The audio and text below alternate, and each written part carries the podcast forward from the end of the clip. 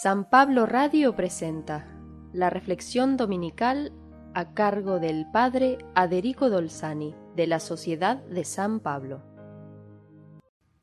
Solo el evangelista Lucas narra el episodio de los dos discípulos desalentados que van hacia Emmaús, abandonando el grupo en Jerusalén. Esta narración puede tener cierta base histórica, pero está construida como una parábola con un fuerte mensaje pascual de esperanza válido para todos los tiempos. Lucas escribe su Evangelio unos 30-40 años después de la Pascua, fuera de Palestina, fácilmente en Filipos, la comunidad amada de Pablo y que tanto lo apoyó y lo ayudó materialmente. Lucas se convirtió escuchando a los apóstoles pero no vio ni escuchó a Jesús. Era un pagano muy culto, hablaba varios idiomas y siempre se expresa con exactitud y después de informarse bien.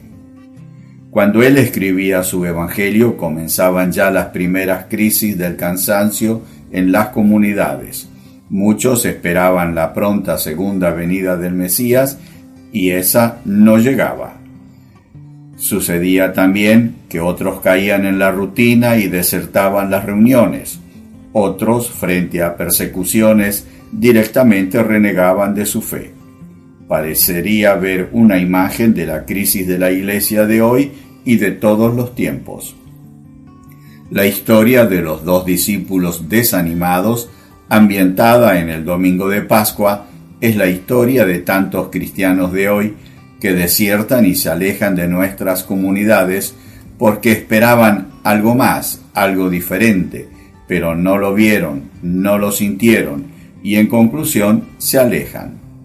También puede ser la historia personal de cada uno de nosotros cuando abandonamos o estuvimos a punto de abandonar la comunidad. Es la historia de millones de cristianos que dicen creer pero no practicar como si se pudiera amar y no manifestarlo nunca. Lucas nos hace ver cómo Jesús, muerto y resucitado, es la única respuesta posible. Podemos ver en el relato una celebración eucarística.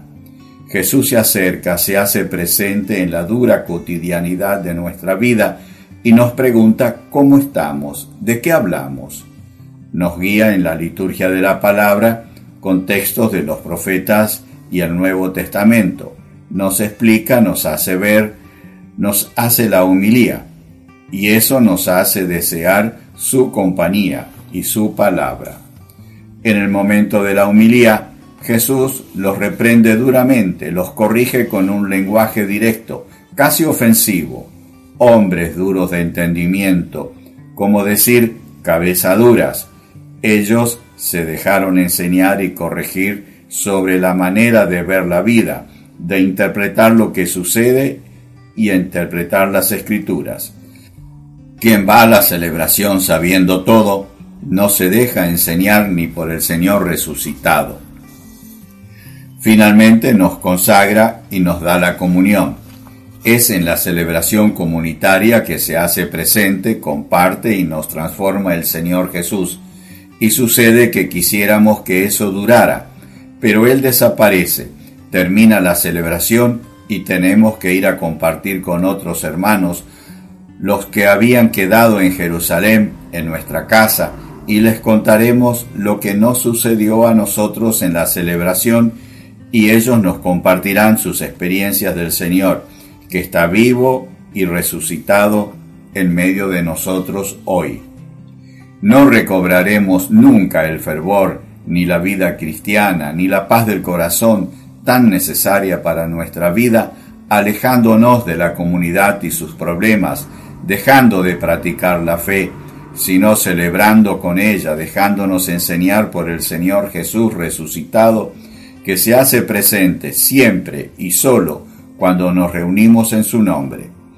Todas nuestras celebraciones las preside el Señor resucitado en nuestro camino de la vida, como en Emaús, nosotros solo concelebramos con Él, presente en medio nuestro. Que Dios te bendiga en el día del Señor.